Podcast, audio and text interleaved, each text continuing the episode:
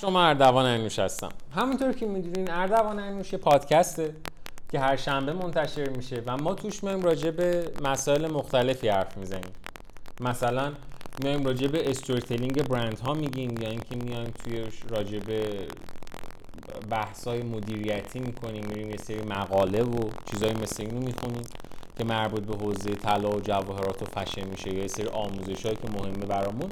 میایم اونا رو می‌خونیم و انجام میدیم و با هم دیگه تحلیل می‌کنیم. نکته مهمی هم که وجود داره اینه که پادکست ما خیلی خودمونی می‌خواد صحبت بکنه و انگار که واقعا دو تا دوستیم که حالا یا توی ماشین کنار هم دیگه نشستیم داریم با هم دیگه گپ می‌زنیم. یا توی تا... توی یه دونه کافه کنار هم دیگه نشستیم و داریم حرف می‌زنیم. و خیلی دوستانه است. برای همین ادیت نمیشه. برای همین اگر یه جای من توپق زدم سرفه کردم یا توی ورس کیس دیگه کسی حتی صدامم کرد من خیلی زیاد ازتون معذرت یه گروه این چهار نفریم در کنار همدیگه که مجموعه اردوان انوش رو به وجود آوردیم که این مجموعه کار مختلفی هم می‌کنه مثل آموزش تلاسازی مثل مدیریت مثل برندینگ مثل مشاوره. مثل کمک کردن به بقیه برندها برای راه اندازی مغازه هاشون ولی همه کارهایی که ما می‌کنیم فقط و فقط توی یه دنیاست. اونم دنیای طلا و جواهرات و فشن. و پادکستی هم که الان می‌خوایم با هم دیگه داشته باشیم توی همون دنیا یعنی بازم مربوط به همون حوزه طلا و جواهر و فشن میشه. قدیم هم راجبی صحبت کردیم. ما یه مدتی نبودیم وقتی برگشتیم. خواستیم که تغییری توی فرم پادکستامون بدیم به خاطر همین هم پادکست هایی که داشتیم رو یه ذره از حالت storytelling صرف خارجش کردیم و توش راجع به نکاتی که به ذهنمون می‌رسه راجع به مسیر که اون برند رفته بحث مدیریتی که داره یه کوچولو بیشتر گپ می‌زنه یه ذره بیشتر می‌خوایم راجبش بدیم امروز هم می‌خوایم راجع به یه برند صحبت کنیم. که یه برندی که فرض می‌کنیم که یه مرتبه به یه جایگاه خیلی خیلی خیلی بالا رسید در حدی که یکی از مشتریاش فرح پهلوی بوده. و یه مرتبه تبدیل به جایی میشه به جایی می‌رسه که داشته به فکر می‌کرده که اعلام ورشکستگی بکنه یا بکنه یا می‌خوام امروز راجع برندی از برندی تلفظ اسمش هم خیلی سخته برند بوتگا ونتا یه برندی که سال 1966 توسط دو نفر دو نفر به اسمای میشل تادی و رنزو و رنزو زنگیارو. توی شهر ویچنزا ایتالیا به وجود این اسم سخت این برند سخت این برند که همون بوتگا ونتا بود. ونتا توی زبان ایتالیایی زبان فوش بدین یه برندیه که برند ایده خلاقانه داد. به اضافه به اضافه کیفیت بالا بالا. تبدیل شده به یه برندی که موفقیت و موفقیت و موفقیت خیلی به دست و یه ذره و یه ذره قبلی مونده یه ذره یه ذره اومد. از اومد. از استفاده برند خاصی هممون هم هممون هم یه خونه های بزرگامون بزرگامون قدیم از قدیم از زیاد کیفا زیاد حالا یا همین حالا یا همین برند. ها یا برند ها کردن سعی مشابهش رو و اینا اولش خیلی اولش گرفتن خیلی از سعی کردن سعی کردن از استفاده برند استفاده بود اصطلاحا اومد اصطلاحا اومد از هم بافی استفاده کرد. اومد چرم اومد چرم و تبدیلش کرد تبدیلش کرد تبدیلش کرد تبدیلش کرد. فوق العاده فوق العاده فوق العاده فوق العاده موفق شد. بوتگا ونتا برخلاف برخلاف رقیبان خیلی خیلی زیادی داشت. از روز اولی اولی خیلی هم خیلی هم استراتژی استراتژیش چی استراتژیش چی بود اومد دقیقاً دقیقاً کریستیان لوبتون کریستیان لوبتون که توی اپیزود قبل رو حرف با هم دیگه حرف زدیم. اومد گفتش اومد گفت من یه تارگت تارگت دارم. یه تارگت دارم. یه تارگت مارکت مخصوص مشتری مشتری من یه سگمنت خاص ذهنمون باشه ذهنمون باشه که اگر اون طرف کریستیان لوبتون مثلا فرانسیس موناکو. یا مدونا مشتریاش اینجا فرح پهلوی بود. پس اومد چیکار پس اومد چیکار کرد گفتش که خب من گفتش که خب من خیلی مشتری خاصی دارم. و مشتری و مشتریای من. کسایی که کسی مثل مثلا فرح پهلوی که خب اون زمان به عنوان شاه همسر شاه ایران به حساب میاد کشور ایران کشور ایران هم یه کشور بزرگی بوده که خیلی از رسانه ها بوده همیشه عکسش و عکسش و فیلمش و خیلی چیزای دیگه خب اگر خب اگر کیف من دست این آدم باشه خیلی اتفاق بزرگیه. ولی این آدم آدمی نیستش که بخواد کیفی دستش بگیره. که لوگوی بزرگ داشته باشه. کما اینکه برای اینکه یه ذره تو ذهنمون راحت تر بیاد. همین الان ما از خانواده سلطنتی انگلستان یا از مثلا یه کسی که دنیای مد خیلی زیاد بود همسر آقای دونالد ترامپ. رئیس جمهور سابق امریکا. ما هیچ وقت نمی‌دونیم که شد بانی اول امریکا هیچ وقت نمیومد یه کیفی دستش بیاد که بزرگ روش نوشته باشه مثلا لوی ویتون یا بزرگ روش نوشته باشه مثلا شنل. پس اومد چیکار کرد؟ دقیقا مثل کار که کریستیان لوبتون کرد گفت من باید دنبال امضای برندم بگردم. امضای طراحیم بگردم. امضا شده بود اون چرم بافیه. این که چرم ها کنار همدیگه به صورت شطرنجی قرار می گرفتن شد امضا. بعد اومد چیکار کرد؟ گفتش که خب اوکی. این از این. ولی من باید یه استراتژی هم داشته باشم. استراتژیم چیه؟ اینه که تحت شرایطی من لوگو ندارم. و یه شعار تبلیغاتی درست کرد برای اینکه به آدم ها توی اون سال این دهه 1970 که لوگوها خیلی مطرح شده بودن خیلی محبوب بودن کلی کتاب مدیریت راجع به این نوشته شده بود که لوگو چقدر می‌تونه اهمیت داشته باشه. و اون تفکر غلطی که خیلی لوگو رو و برند رو یکی می‌دونن از اون دهه به وجود اومد. یه شعار داشت که نوشته بودش که استفاده از حروف اختصاری کافیه. اصلا دلیلی وجود نداره که من بخوام لوگو داشته باشم. همین حروف اختصاری که نوشته میشه یه سری از قسمت های کیف من داخل کیفم اونا بسه. بهش هم وفادار مونده بود و خود این اتفاق باعث شده بود که محبوبیتش خیلی زیاد بشه. حالا یه اتفاق بعدی که افتاد این بودش که در 1970 یکی از این دوتا شریک یعنی زنگیار کمپانی رو رها کرد. گفت آقا این اصلا به درد من نمی‌خوره و من یه سری مشکلات شخصی توی زندگیم دارم من نمیخوامش. دنبال این برنده نیستم. میشل تادی هم گفتش که خب پس اگه اینجوری نه دستتون درد نکنه. مرسی. منم نمی‌خوام یه همچین برندی. و برند یه مرتبه بدون هیچ دلیلی فقط به خاطر اختلاف دو تا شریک با هم دیگه و مسائل زندگی شخصیشون برندی که اونقدر موفق بود کنار گذاشته شد. تو دهه 1980 این برند مشتریات ژاکلین کندی بود. اوناسیس بود. فرح پهلوی بود. یا مثلا تو همون دهه ده 1980 اومدن راجع به این برند یه فیلم کوتاه درست کردن. که خب خیلی اتفاق اتفاق بزرگی بوده.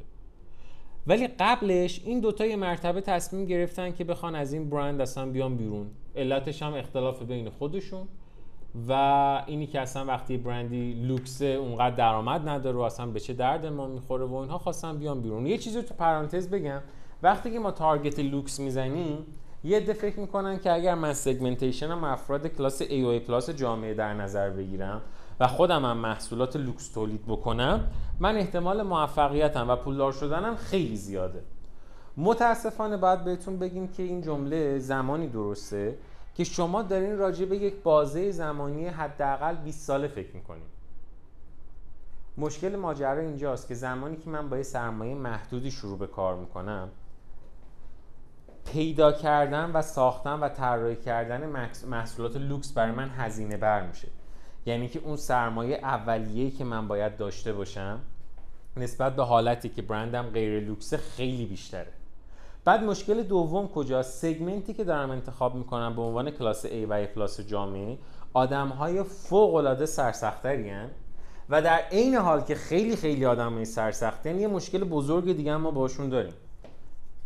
علاوه بر اون دیر اعتماد کردنشون مشکل بزرگتر ما همیشه با کلاس A و کلاس جامعه اینه که دسترسیشون به خیلی از مزیت ما راحت تره یعنی چی؟ ربطی به برندی که داریم الان راجبش حرف می‌زنیم نداره. فقط چون الان من یادم افتاد دارم تعریف می‌کنم. طرف میاد پیش ما به عنوان اینکه ما می‌خوایم بهش مشاوره برند بدیم مثلا. بعد میگه که ببین من محصولاتم محصولات فوق العاده لوکسیه و محصولاتم محصولات خیلی خیلی خوبیه. من دارم مثلا لباس شب تولید می‌کنم که مشابهش رو اگر بخواین از برند مثلا کریستیان دیور بخرین این حداقل هزار دلار قیمتشه. من عین همون رو زدم. خیلی خیلی هم حتی با کیفیت اصلا بهتر از دیور هم دارم می‌زنم. ولی لباس هزار دلاری رو دارم میفروشم مثلا فرض کن 600 دلار. و چرا مشتری از من نمیاد بخره؟ تو پرانتزم بگم که اصلا واردات مثلا برند دیور امروز خیلی اتفاق سختیه. خیلی خیلی آدمای کمی که می‌تونن اینو وارد بکنن. هزار دلاری که میگیم اگر برین مثلا از دبی مال بخرین میشه هزار دلار. اگر که بخواین یه کسی واردش بکنه که بعد ببری تو مغازش بفروشه با توجه به خواب پولش و نوسان دلار و اصلا هزار دلار نمیارزه. حداقل بعد بذاره 1800 دلار مثلا. من جنس 1800 دلاری رو دارم میدم 600 دلار. پس چرا مشتری نمیاد از من بخره؟ همه این تعریف ها زمانی درست بود که من داشتم راجع به گوشی آیفون حرف می‌زدم.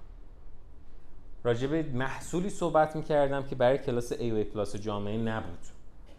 برای کلاس B بود B plus بود. حتی C plus بود حتی A بود. وقتی که دارم راجع به کلاس A و دسترسی به اون مزیت خیلی راحت تره. یعنی چی؟ Okay مشکل شما اینه که اگر بخوای از دبی بخری اینقدر در میاد و سخت برای آدما بخوان از دبی بخرن. اون ویزا کارت داره راحت می‌تونه بخره. می‌تونه تماس بگیره بگم بفرستم مثلا خونه دبی چون ماه دیگه اونجا خودش جلسه داره و میره دبی. می‌تونه بره از مثلا فرض بکنی که از قطر که خونه داره یا یه شرکت اونجا داره بخره. می‌تونه بره از برای موقعی که داره سر می‌زنه به شرکت خودش مثلا توی وین می‌تونه بره همون بغل یه دقیقه خریدش انجام بده. پس خیلی از این مزیت ها توی برندهای لوکس اتفاقا خیلی هم برای ما کمتر میشه.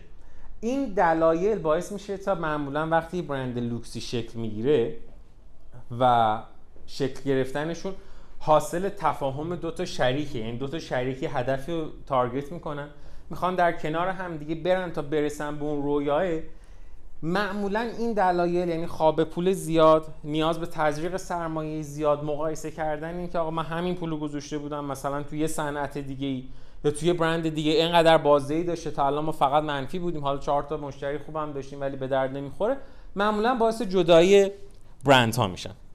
حالا زمانی که این اتفاق افتاد یعنی دهه 1970 که این دوتا شریک رفتن کنار خب چی شد؟ باعث شدش که دو تا شریک اصلی برن کنار برند همونجا بمونه.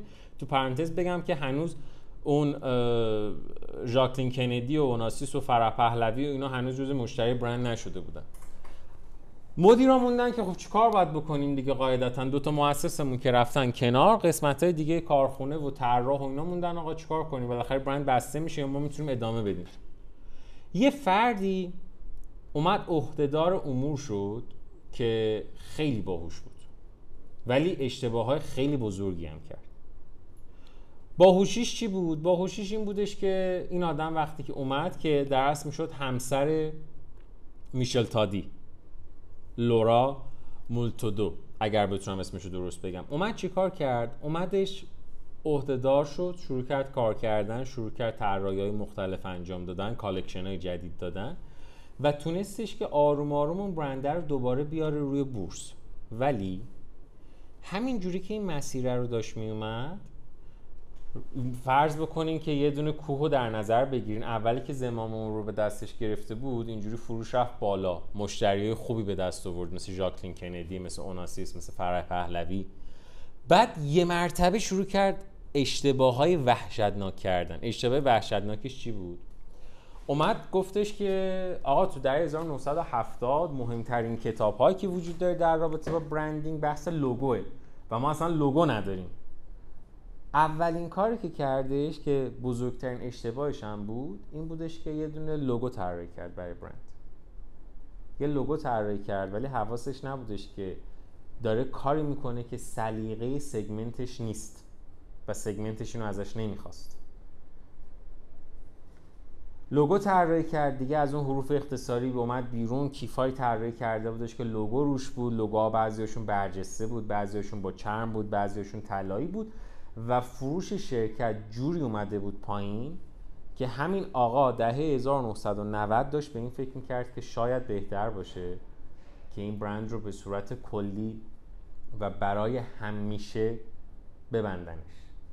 دهه 1990 دههی بودش که همه افرادی که تو این برند داشتن کار می‌کردن فقط و فقط موضوع فکر کردنشون یه چیز بود. و اونم این بودش که امسال میگیم ورشکسته شدیم یا سال بعد میگیم ورشکسته شدیم. یه مرتبه از اون مشتریا رسیده بود به جایی که مشتریای حتی سادم نداشت. چون هنوز دلش می‌خواست لوکس باشه مشتری عادی ازش خرید نمی‌کردن. آدمای لوکس هم مثلا نگاه که می‌کردن از این کار خوششون نمیومد سال 2001 واحد R&D گوچی اومد یه کار خیلی جذاب کرد. اومد برندو با 156 میلیون دلار ازشون گرفت.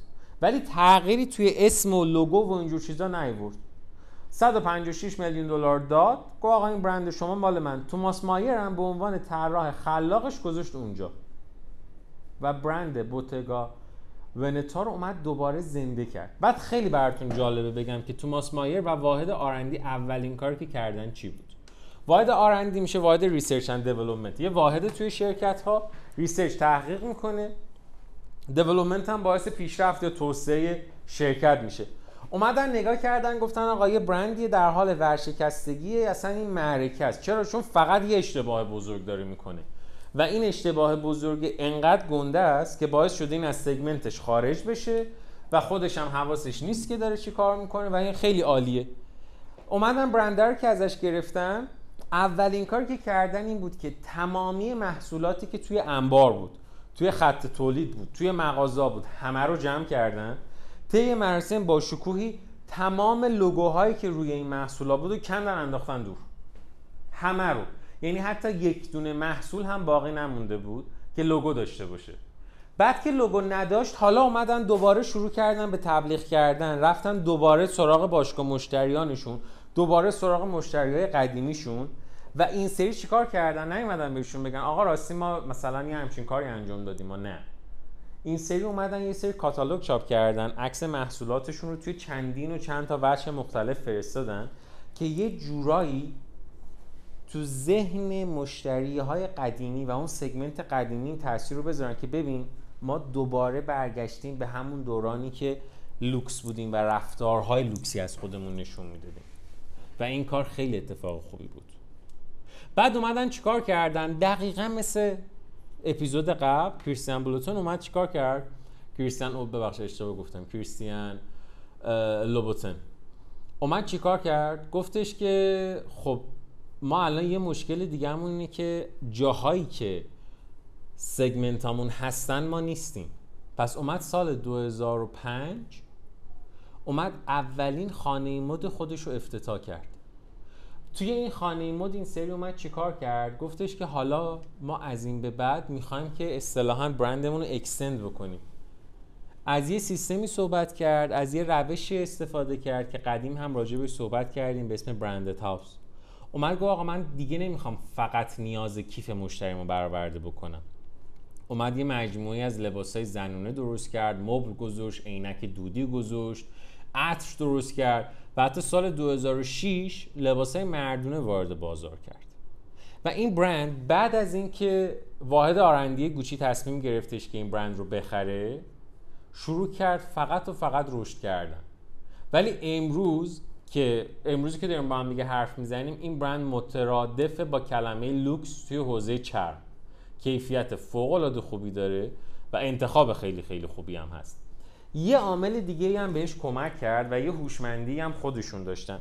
این بودش که به خاطر اتفاقاتی که کلا در کل دنیا داشت میافتاد و اینکه صنعت گرونی داشت می‌شد تعداد صنعتگرایی که تو حوزه چرم داشتن کار می‌کردن آروم آروم تعدادشون توی ایتالیا کم شد. هم خوب بود براشون هم بد بود. خوبیش چی بود؟ خوبیش توی این بودش که خب رقیب کم می‌شد. قاعدتا. ولی یه بدی خیلی بزرگ هم داشت این بودش که به همون میزان هم داشت نیروی ماهر کم می‌شد. کم شدن نیروی ماهر به چه معنیه؟ به معنی اینه که کلا من باید از بین مثلا فرض بکنین 100 نفر آدم انتخاب بکنم. پس اگر نیروی من اونقدری که دلم می‌خواد ماهر نباشه دلم می‌خواد اصول اخلاقی درستی نداشته باشه حرفه‌ای نباشه من به سختی می‌تونم از کارگاه هم اخراجش کنم. و مشکل سوم که شاید اصلی ترین مشکل بود وقتی تعداد نیروی ماهر کمه یعنی حقوق دریافتی آخر ماهشون میره بالا. پس خیلی هوشمندانه اومدن یه دونه مدرسه مخصوص به آموزش چرم درست کردن توی ایتالیا که یه نسل جدیدی از صنعتگرا رو بتونن بیارن خودشون استخدام بکنن حقوقا رو آوردن با این کار پایین و صد درصد یه سری رقیب هم بر خودشون درست کردن. ولی مزیتش خیلی خیلی بیشتر بود از اون ضرری که به نظر میاد که این برند داده باشه. خیلی ممنون از اینکه این اپیزود هم در کنار هم دیگه بودیم. امیدوارم که لذت کافی برده باشین و کلی مطلب ازش یاد گرفته باشین. حتما حتما هر سوالی که داشتین هر ایرادی هر پیشنهادی هر انتقادی که به ذهنتون رسید با ما توی اینستاگرام در ارتباط باشین. اینستاگرامی که مربوط به پادکست ها میشه همون اردوان انوشه. خوشحال میشیم اونجا. با ما حرف بزنین سوالی اگر داشتین اگر که تعاملی دلتون می‌خواست با مجموعه ما داشته باشین اگر پیشنهادی انتقادی یا حتی صرفا اگر فقط و فقط دلتون می‌خواست که با همدیگه گپ بزنیم خیلی زیاد خوشحال شدم و امیدوارم که این اپیزودم براتون مفید بوده باشه. مرسی. خدا